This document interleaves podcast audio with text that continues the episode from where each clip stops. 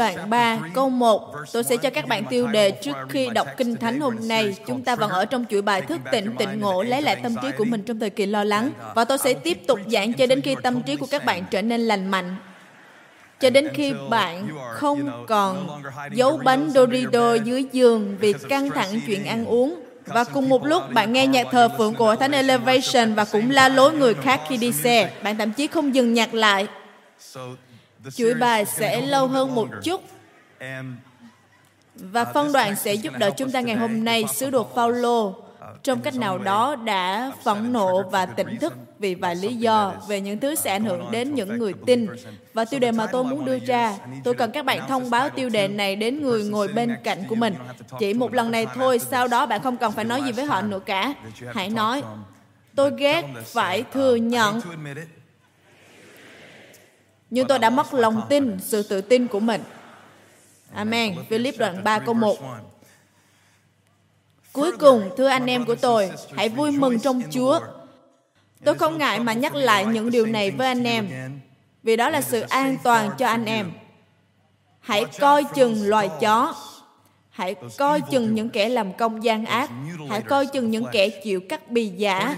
Vì chúng ta là những người được cắt bì thật những người phục vụ Đức Chúa Trời bởi Thánh Linh, hãnh diện trong đấng Christ Giêsu. và không không không để lòng tin cậy vào xác thịt. Dù bản thân tôi có lý do để tin cậy xác thịt, nếu có ai nghĩ rằng mình có lý do để tin cậy vào xác thịt, thì tôi lại càng có lý do hơn. Chúng ta sẽ dừng ở đây và nói một chút, sau đó sẽ đi tiếp phần còn lại của phân đoạn. Tôi muốn nói nhanh một chút rằng những chuyên gia giảng dạy dạy tôi về giảng luận. Khi tôi giảng trong cựu ước, sách Samuel nhất, và có rất nhiều tên, nhiều địa danh ở trong đó mà tôi không biết phải phát âm ra sao, bởi vì chúng được viết dựa trên từ Hebrew.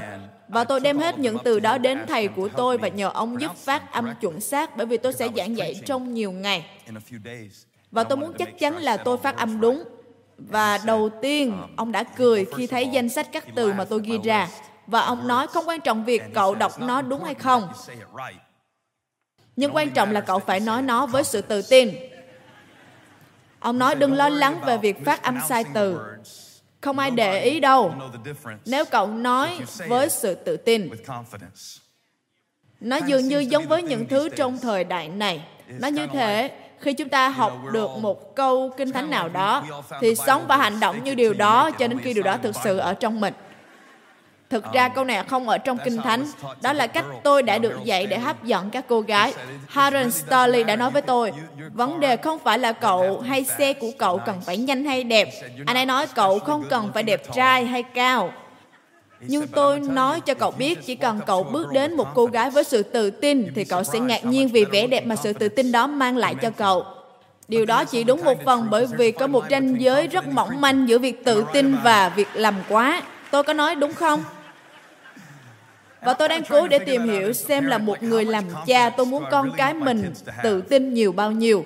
Bởi vì bạn có vẻ thích chúng tự tin khi chúng còn nhỏ điều đó rất dễ thương nhưng khi chúng ở tuổi thiếu niên, khi chúng quá tự tin thì chúng không còn tin là bạn có kiến thức về bất kỳ điều gì nữa. Và đó là một nan đề. Liệu chúng ta có thể tìm được một chỗ quân bình trong sự tự tin không? Liệu chúng ta có thể tự tin vừa đủ để hòa đồng, chứ không ngượng nghịu xấu hổ, nhưng cũng phải đủ khiêm nhường để lắng nghe khi tôi nói với các bạn điều tốt nhất cho các bạn không? Liệu có một chỗ quân bình ở giữa sự tự tin này không? Giống như có chỗ nào ở giữa việc bạn cảm thấy sợ hãi cái chết và việc bạn cảm thấy có lỗi vì sự tồn tại của mình trên đất. Và giống như vận động viên Conor McGregor ở phía bên kia của quan phổ, đây là điều xảy ra hiện tại kiểu như chúng ta có sự tự tin và không có quyền hạn năng lực. Tôi có thể giảng trước khi các bạn trở về với các nhóm nhỏ chứ. Giống như chúng ta chúng ta chúng ta tiếp cận. giống như họ đã tiếp cận nó trong Philip đoạn 3 nơi mà Phaolô nói anh em hãy coi chừng loài chó. và tôi biết các bạn đang tự hỏi những con chó này là đang nói về ai? Ở câu 2 ai mà Phaolô kêu là chó? chó đó là ai? và ai đã thả chúng ra? chúng ta cần biết Và chúng ta có thể cho rằng đó là những người đang cám dỗ hội thánh ở Philip, là hội thánh mà Phaolô đã gây dựng và dạy dỗ phúc âm. Có thể họ đang quyến dụ hội thánh với những tội lỗi. Có thể ông đang nói về những kẻ mua bán ma túy hay là những kẻ tự do buông thả. Bạn biết đấy, tất cả những điều đe dọa đến thế giới quan cơ đốc. Nhưng thực ra điều mà ông đang nói đến ở đây là những người tôn giáo. Họ đang cố khiến cho những người vừa mới cải đạo là những người ngoại, không phải người Do Thái, chịu cắt bì. Mà không gây tê gì cả bởi vì đó là dấu hiệu bên ngoài của giao ước với người Do Thái trước Đấng Christ. Nhưng Đấng Christ đã đến và thay đổi điều đó. Và Phaolô biết rằng không phải những điều bạn phô bày ở bên ngoài, nhưng là những gì xảy ra bên trong chứng minh mối quan hệ thực sự của bạn với Chúa và công nhận mối quan hệ của bạn với Ngài bởi đức tin. Hãy cùng nói bởi đức tin, không phải bởi xác thịt bạn không thể nào làm hài lòng Đức Chúa Trời với xác thịt của mình, với nỗ lực của mình. Bạn không thể làm hài lòng Đức Chúa Trời với những dấu vệt khi bạn đọc Kinh Thánh. Tôi xin lỗi, Ngài không gọi thiên sứ đến hôm nay bởi vì bạn đọc thi thiền. Wow, hãy xem. Cô ấy đi cả tuần mà không nói với ai cả. Điều đó chẳng gây ấn tượng gì với Chúa đâu. Mặt khác, chúng ta có thể làm hài lòng Chúa bởi đức tin. Và Phaolô đang nói về con chó.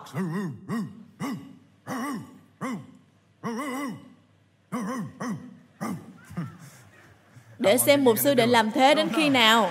Tôi không biết nữa. Nhưng ông đang thức tỉnh. Hãy xem, những điều họ đang làm là xấu. Họ là những kẻ làm công gian ác. Họ là những kẻ cắt bì xác thịt, thậm chí còn tệ hơn. Họ nói với anh em về những điều luật luật lệ để khiến anh em được chúa đón nhận. Và nó chỉ khiến việc tệ hơn, bởi vì nó dạy chúng ta đặt lòng tin vào sai điều và nó là một sự xuyên tạc phúc âm. khi nghĩ rằng những thứ mà chúng ta có thể làm ở bên ngoài hay cách hành xử mà chúng ta có thể từ bỏ hay những thói quen mà chúng ta có thể thực hiện có thể làm hài lòng Chúa.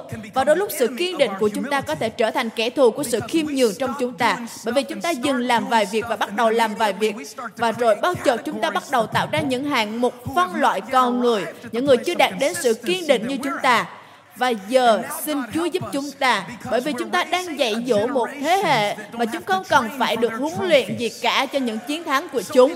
Và nếu chúng ta nghĩ rằng lòng tin là quyền được trao cho chúng ta từ khi sinh ra, chúng ta đang phát triển một bản thể biến thái của lòng tin mà không biết gì về bối cảnh kinh thánh. Chúng ta đặt lòng tin của chúng ta vào sự tự tin nhưng lòng tin được phát triển bên ngoài quá trình sản sinh ra lòng tin thật là những lòng tin sai trật. Và tôi chỉ vừa nghĩ về bây giờ, có một chút khác biệt so với lúc tôi 16 tuổi, khi tôi lần đầu tiên dâng cuộc đời mình cho Đấng Christ với một lòng tin về khả năng của mình sẽ sống cho Chúa Giêsu Christ.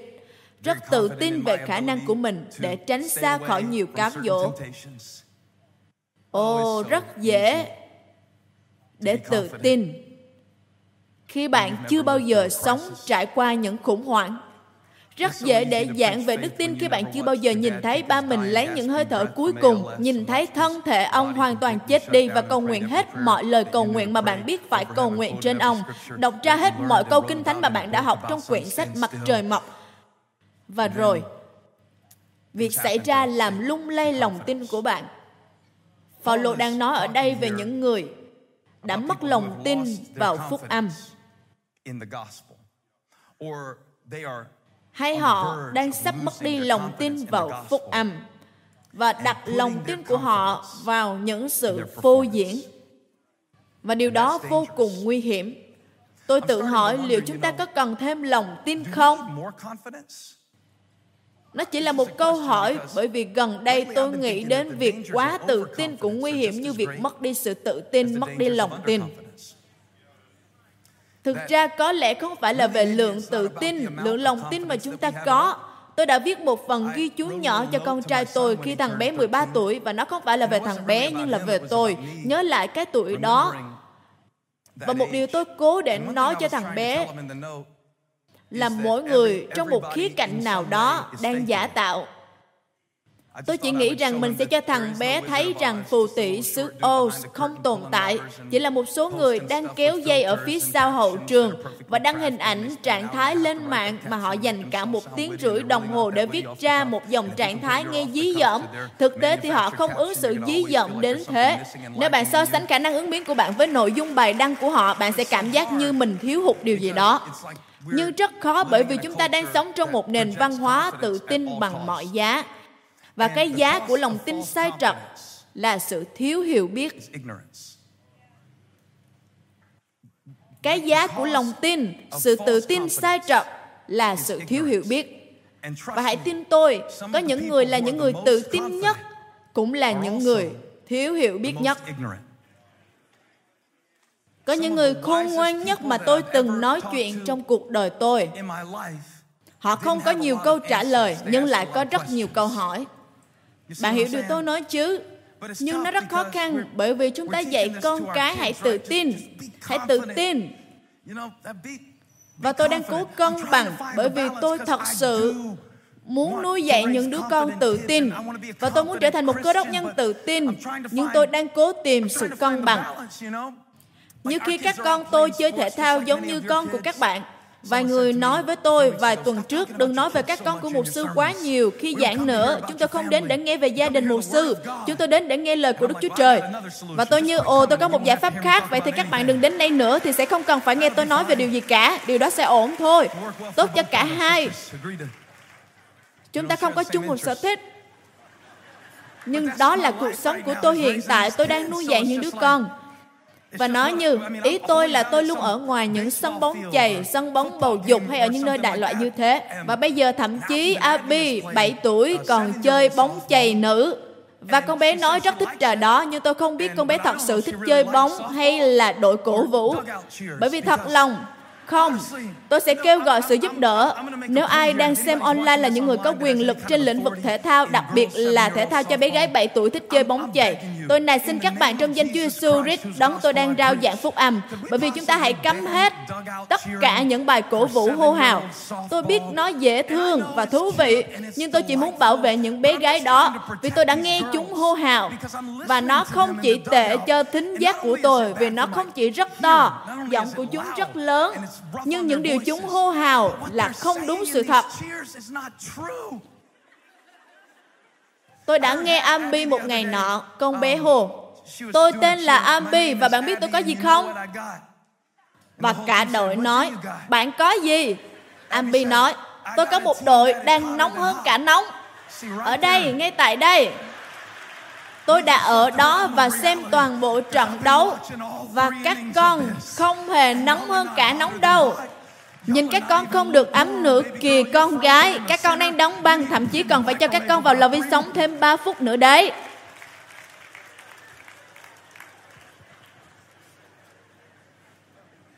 Rồi con bé còn nói về những cú đánh home run nữa. Và tôi như, còn những cú đánh cơ bản thì sao? Chúng ta có thể bắt đầu với những cú đánh căn bản không? Ngợi khen Chúa. Nó nguy hiểm khi có quá nhiều sự tự tin ở sai chỗ. Sai chỗ.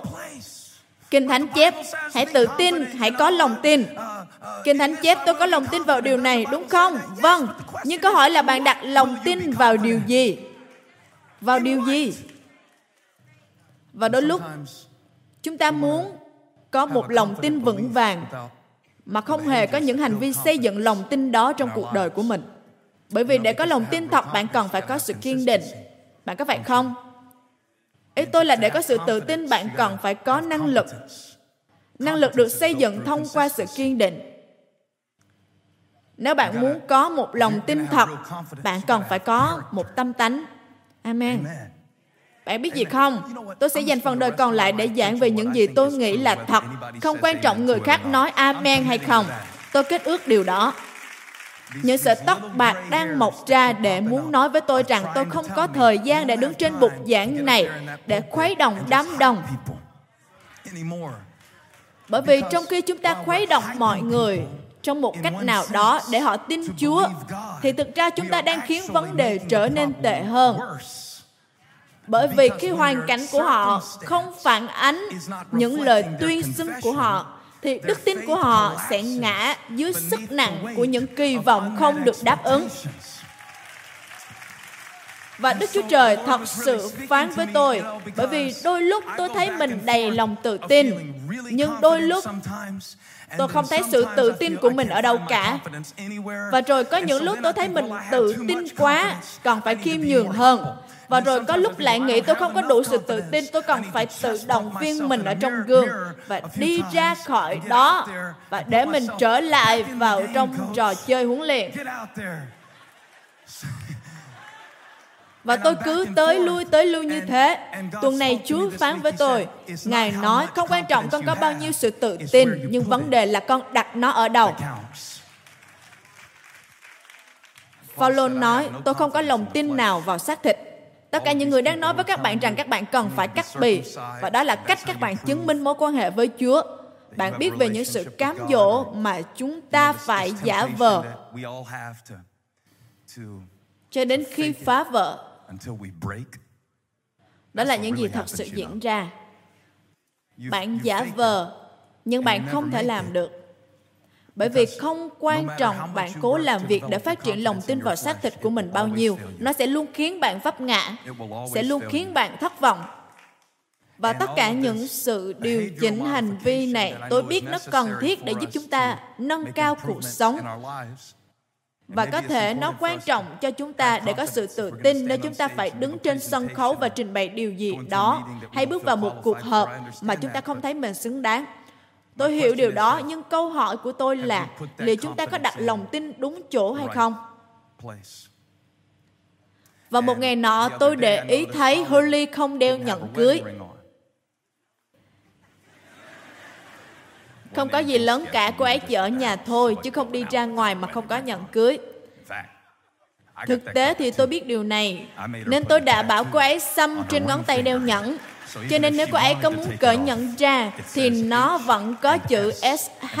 Vậy nên dẫu cô ấy muốn bỏ tôi, và có một người khác thì tên anh ta tốt nhất nên bắt đầu bằng chữ S, hoặc cô ấy phải đổi nó thành chữ H.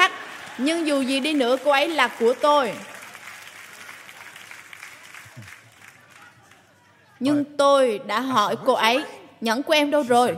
Cô ấy nói, ồ em để nó ở đây, lúc này em rửa chén. Và tôi không nói nhiều, tôi chỉ hỏi cô ấy một câu. Đó có phải là nơi tốt để để nhẫn không? Bởi vì hãy nghe cô ấy đã làm mất nhẫn một lần. Và khi cô ấy làm mất, chúng tôi có bảo hiểm và cô ấy có một cái tốt hơn.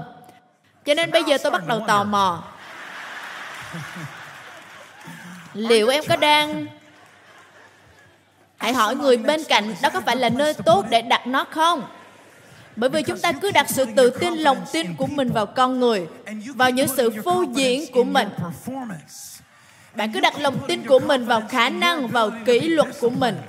Tôi sẽ tập luyện, tôi sẽ ăn kiêng, tôi sẽ cầu nguyện 15 phút mỗi ngày. Bạn biết không, đôi lúc tôi nghe vài người nói rằng tôi từ bỏ Chúa bởi vì nhiều người trong hội thánh khiến tôi thất vọng. Nhưng hãy để tôi hỏi bạn một câu. Mối quan hệ của bạn với Chúa vô cùng quý giá. Vậy tại sao bạn để lòng tin nơi Chúa của mình vào trong cách mà mọi người đối xử với bạn? Có người sẽ luôn làm bạn thất vọng. Có người luôn thiếu sót. Dẫu họ có ý định tốt thì khả năng của họ vẫn hạn chế. Bạn có thực sự muốn đặt nó vào con người? Bạn vẫn chưa dành đủ thời gian tin cậy con người đáp ứng nhu cầu của bạn sao? Tôi cảm thấy như mình đang giảng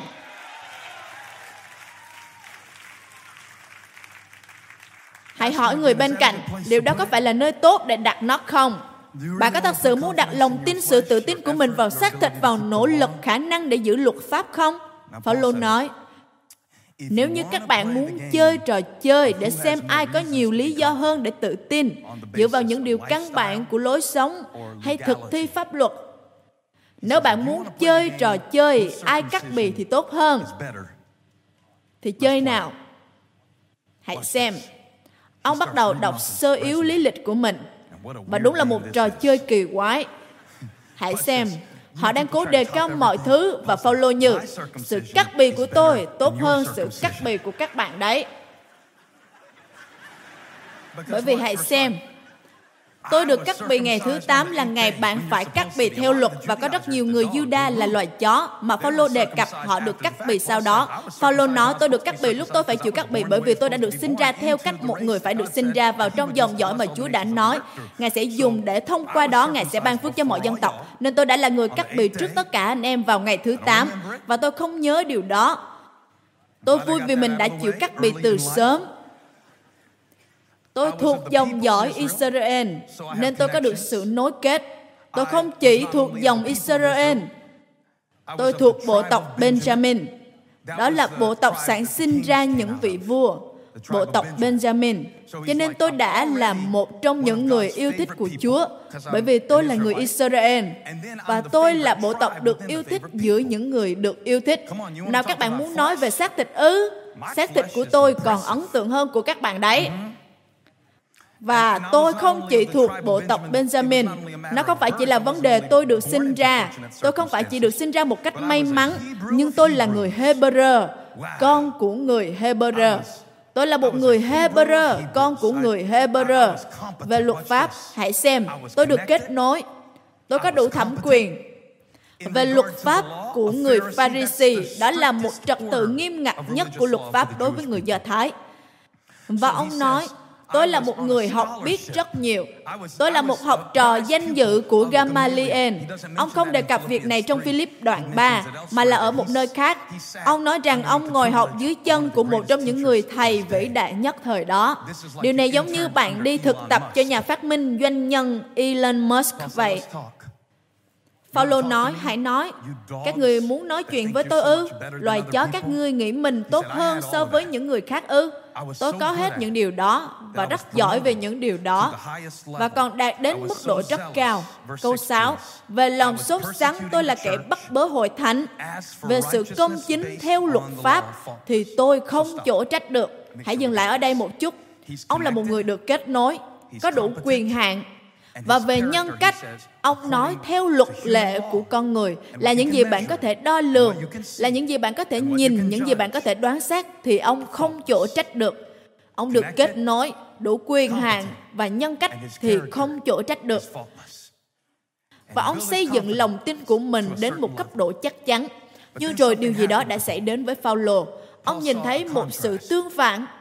Và đôi khi điều chúng ta cần khi chúng ta quá đầy tràn với chính mình nào, điều này sẽ đến với tất cả chúng ta. Những người ít nói hay những người hay nói, những người thích phô trương hay những người trầm tính, nó có thể xảy ra với tất cả chúng ta, rằng chúng ta bắt đầu tin cậy vào xác thịt của mình. Và có những lúc chúng ta nghĩ mình phải làm rõ, bạn biết cách chúng ta làm đấy, chúng ta phân loại những hạng mục. Ok, đây là thể loại những người sẽ lên thiên đàng. Đây là thể loại những người sẽ xuống địa ngục và cách mà tôi biết là có những việc mà những người lên thiên đàng sẽ làm và không làm. và đây là những việc mà những người xuống địa ngục sẽ làm và không làm. Vấn đề duy nhất ở đây là chúng ta đặt rất nhiều lòng tin sự tự tin của mình vào sự đoán xét đánh giá. nó được dựa trên những quan sát bên ngoài của chúng ta với con người. Và chúng ta có thể không bao giờ biết được tấm lòng của ai đó. Và đây là một trường hợp tôi đã kể hơi nhầm lẫn vài chi tiết vào tối qua, nhưng câu chuyện thực sự thế này.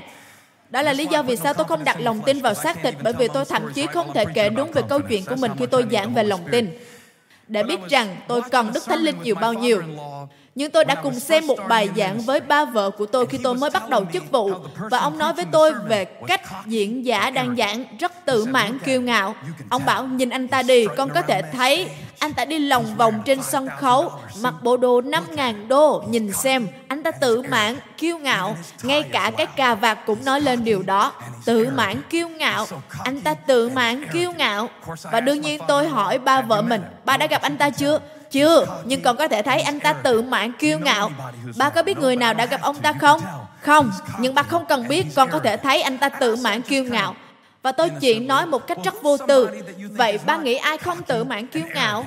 Có thể họ sẽ là một gương mẫu tốt hơn cho con trong chức vụ sau này. Bởi vì ba tôi cũng có chức vụ và tôi muốn nghe sự khôn ngoan của ông. Và ông nói một cái tên mà tôi biết đây là một người ghi nhớ cả tân ước bằng tiếng Hy Lạp. Không, không phải chỉ là một câu Philip đoạn 4 câu 13. Không, ông nhớ cả Tân ước. Tôi ở chung một lớp học với ông ta một lần nọ. Ông sẽ đọc câu Kinh Thánh mà không cần nhìn vào Kinh Thánh. Ông không nói theo những bản dịch của chúng ta. Ông tự dịch trong đầu từ tiếng Hy Lạp. Ông không nhìn vào Kinh Thánh để giảng về Kinh Thánh. Và ba vợ của tôi nói, là anh ta, là người của Đức Chúa Trời, là người khiêm nhường, là người của Chúa, người biết điều nào quan trọng, điều nào không. Đó là người của Chúa, là người rất dè dặt, đó là người của Chúa. Và 12 tháng sau, người của Chúa, người biết Kinh Thánh bằng tiếng Hy Lạp, đã bỏ vợ mình vì một người phụ nữ ở Nga. Ông đã đi công tác chức vụ đến Nga. Chuyến đi của chức vụ đến Nga và rồi một lần ông đi và không bao giờ trở lại nữa. Còn người đàn ông tự mãn, kiêu ngạo vẫn đang phục vụ Chúa cho đến ngày hôm nay. Con cái của ông cũng đang trong chức vụ. Và đây là điều tôi muốn nói. Hãy dừng lại việc đánh giá và phân loại người khác dựa trên những gì mắt chúng ta thấy hay một vài cách ứng xử của họ. Đừng vội đoán xét điều gì trước thời kỳ đã định. Bạn thậm chí không biết chiến trận mà họ đang chiến đấu là gì bạn không biết họ phải đi bao xa để đến đây và bạn không biết họ phải đánh đổi điều gì để tiếp tục cuộc chạy. Có thể họ khập khiễng nhưng họ sẽ về đích bởi vì họ đang sống. Tôi không biết gì nữa. Tôi không đặt lòng tin vào xác thịt. Tôi không phân loại những điều đó không còn rõ ràng nữa. Ai là người kính sợ Chúa, ai không phải. Ai là người Chúa yêu, ai không phải. Bởi vì có nhiều người tôi đã nghĩ rằng họ đang bước đi trong ơn của Chúa, nhưng họ chỉ là giả tạo mà thôi. Tôi không biết cho đến khi họ sa ngã. Paulo cưỡi ngựa đến Đa Mách một ngày nọ. Một người Hebrew, con của người Hebrew, một người Pharisee trong những người Pharisee. Xét về luật pháp, ông công chính kết nối, có quyền hạn.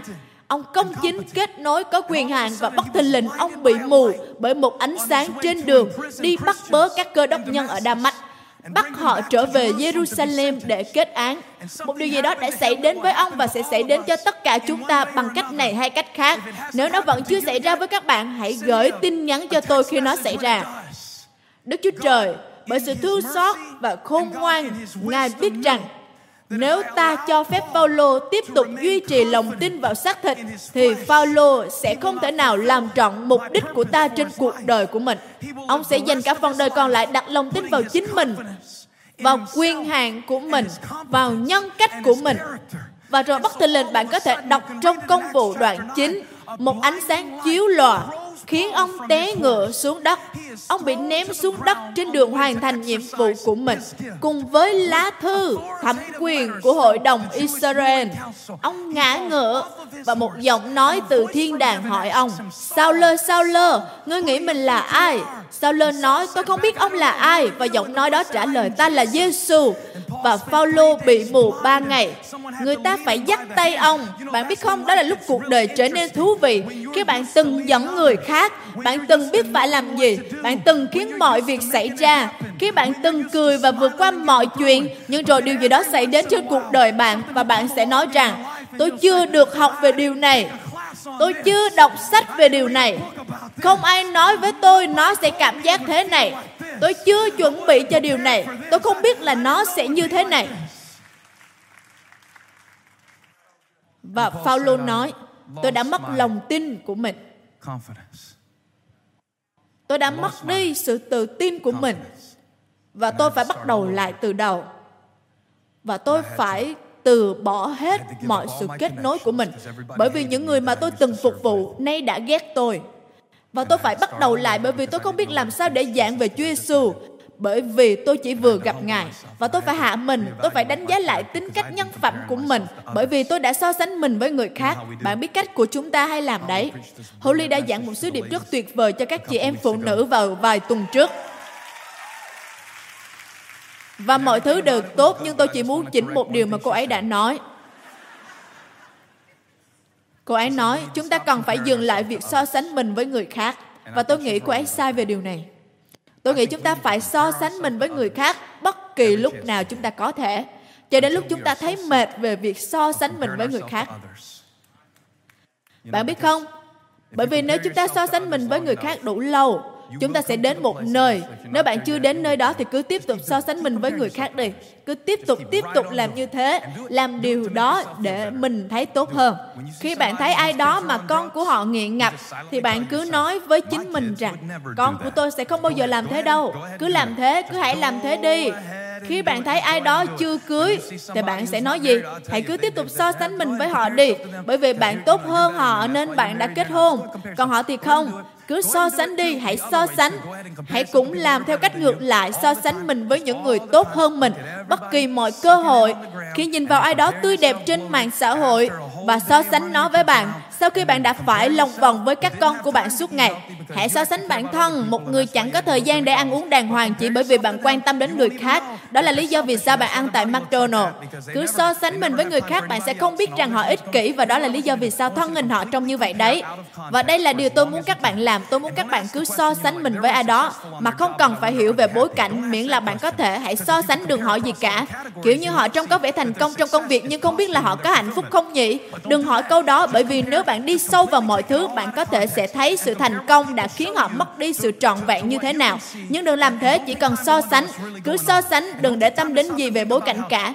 Cứ so sánh với những gì bạn nhìn thấy, đừng mất thời gian xem việc gì đang thật sự xảy ra. Đừng dừng lại và mất thời gian để suy nghĩ làm sao mà họ rất đầy ơn. Chỉ cứ so sánh mình với họ thôi. Cho đến khi bạn cảm thấy kinh khủng, và nơi duy nhất còn lại để bạn đi, điều duy nhất còn lại để bạn kết luận, việc duy nhất còn lại để bạn làm là té xuống ngựa của mình và nói rằng, Chúa ơi, con thấy mệt mỏi vì chính mình. Con thấy mệt mỏi với những chuẩn mực sai lệch của mình. Con mệt mỏi với những sự đo lường của thế gian. Con mệt mỏi với xác thịt của mình. Con mệt mỏi khi phải thế này. Mệt mỏi vì thiếu hiểu biết. Mệt mỏi khi cứ phải nhìn xung quanh. Và ngay lúc đó bạn sẽ đến được điểm mà Paulo đã đến trong câu 7 nên mà ông nói rằng, tôi so sánh mình với những người khác đã quá lâu rồi. Và cuối cùng, nó đã đưa tôi đến một điểm không phải là vì tôi chạm đáy, nhưng bởi vì tôi đã ở trên cao. Và rồi một điều đã xảy đến trên cuộc đời tôi. Tôi so sánh mình với Chúa Giêsu và khi tôi so sánh mình với Ngài, tôi chẳng có điều gì để khoe khoang khi tôi so sánh mình với ngài tôi không phải là một người tốt. Khi tôi so sánh mình với ngài tôi mất đi lòng tin về chính mình.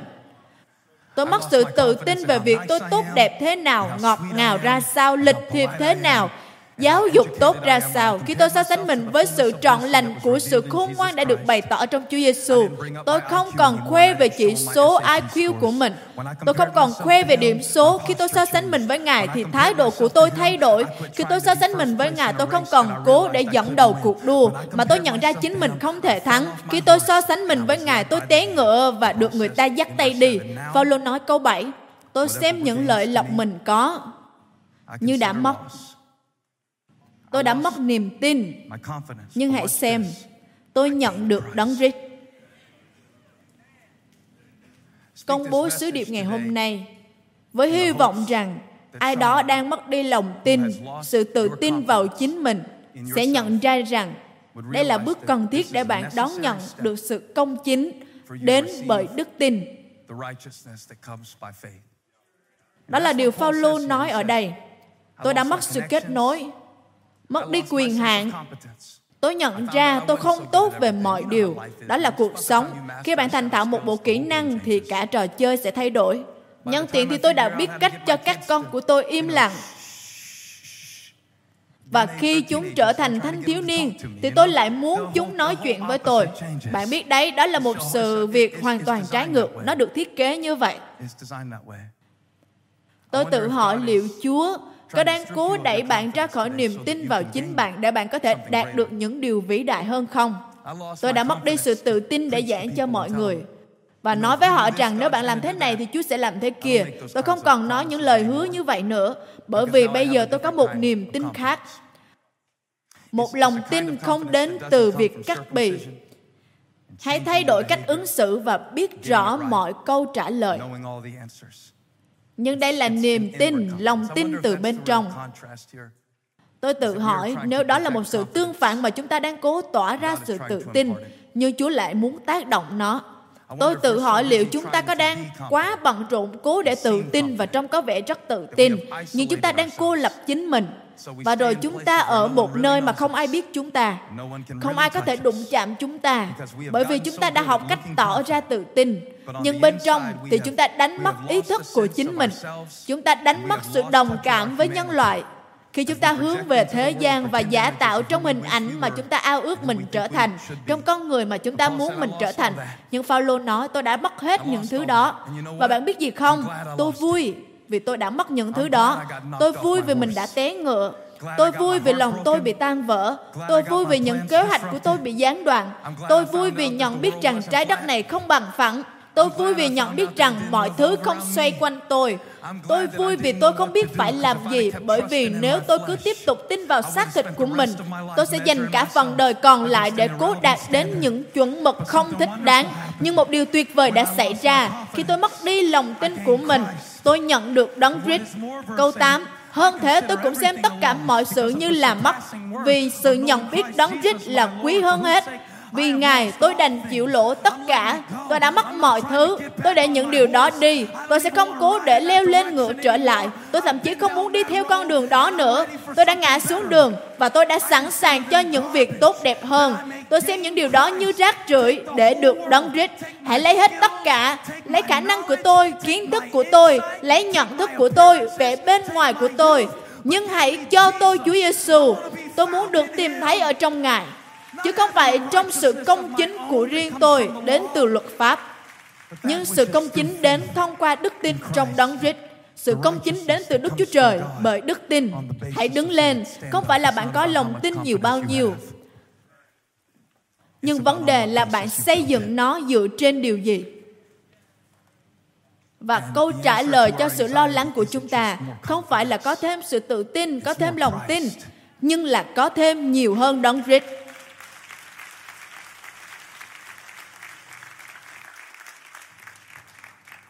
Ông nói ở trong câu 10, tôi đã từng biết rất nhiều về luật pháp. Tôi đã từng biết rất nhiều về cuộc đời. Nhưng giờ, hãy xem điều gì xảy ra sau khi bạn mất đi lòng tin, sự kiêu ngạo, định kiến, những sự phỏng đoán. Ông nói, bây giờ tôi đã mất đi lòng tin của mình và tôi muốn được biết đấng Christ. Tôi không muốn biết những gì tôi nghĩ rằng tôi biết về Ngài.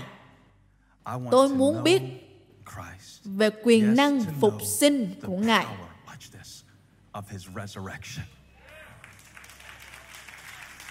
Cho nên sau khi bạn mất đi lòng tin của mình, bạn có thể mong đợi một sự phục sinh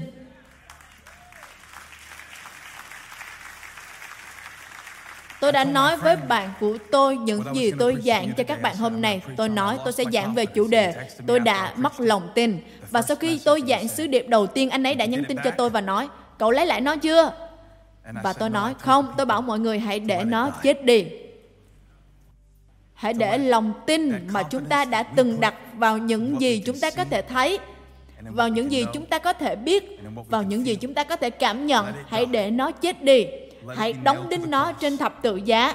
Bạn biết không, Đức Chúa Trời sẽ cho phép vài hoàn cảnh đến trong cuộc đời của bạn và Ngài sẽ dùng những hoàn cảnh đó để đóng đinh những lòng tin sai lầm của bạn.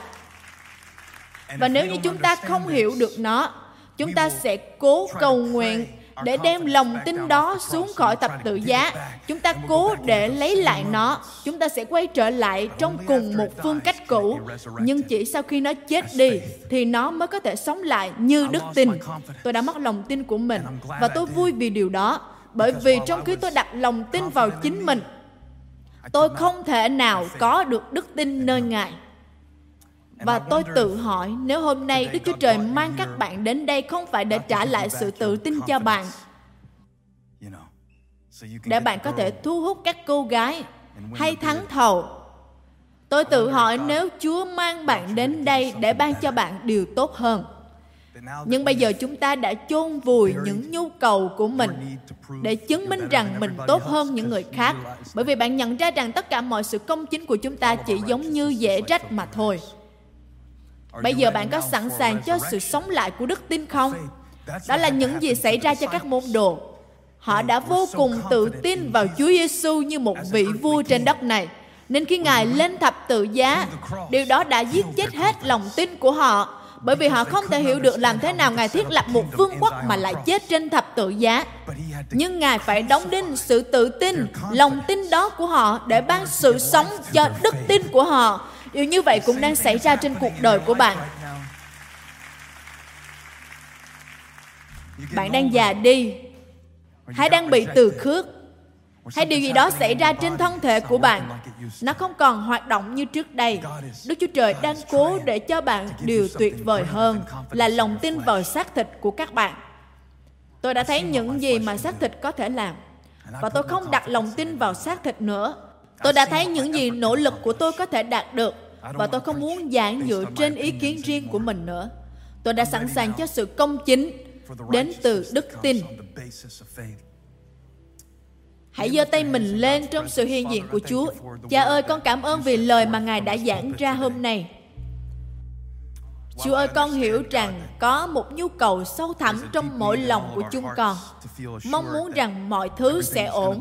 Con hiểu rằng có những thời điểm cần thiết cho chúng con để chúng con thắc mắc về mọi thứ và đôi lúc bản chất chúng con bị lay động để chúng con có thể tìm ra một nền tảng xứng đáng cho chúng con xây dựng và con tin hôm nay Ngài không chỉ cho con lời này để con rao giảng cho chính mình. Con tin rằng có những anh chị em cũng đang mất đi lòng tin của họ vì những hoàn cảnh đang thay đổi hay những điều đã từng hoạt động hiệu quả cho họ nay không còn nữa, hay họ vẫn chưa vững vàng về một điều gì đó con tin rằng ngài sai con nói với họ hôm nay rằng, Hãy để những thứ đó đi và đón nhận những điều tốt hơn. Họ đang giơ tay và lòng họ mở ra cho Ngài. Chúa ơi xin Ngài đổ đầy nhận thức của mỗi chúng con bằng đức tin. Cất hết mọi lòng tin vào xác thịt ra khỏi chúng con. Chúa ơi, Thậm chí nếu chúng con có thể làm điều đó bằng sức riêng của mình, chúng con vẫn không thể nào duy trì bằng sức riêng của mình được. Chúng con cần Ngài, chúng con cần Ngài. Ngài là sự công chính của chúng con. Ngài là lòng tin, sự tự tin duy nhất mà chúng con có.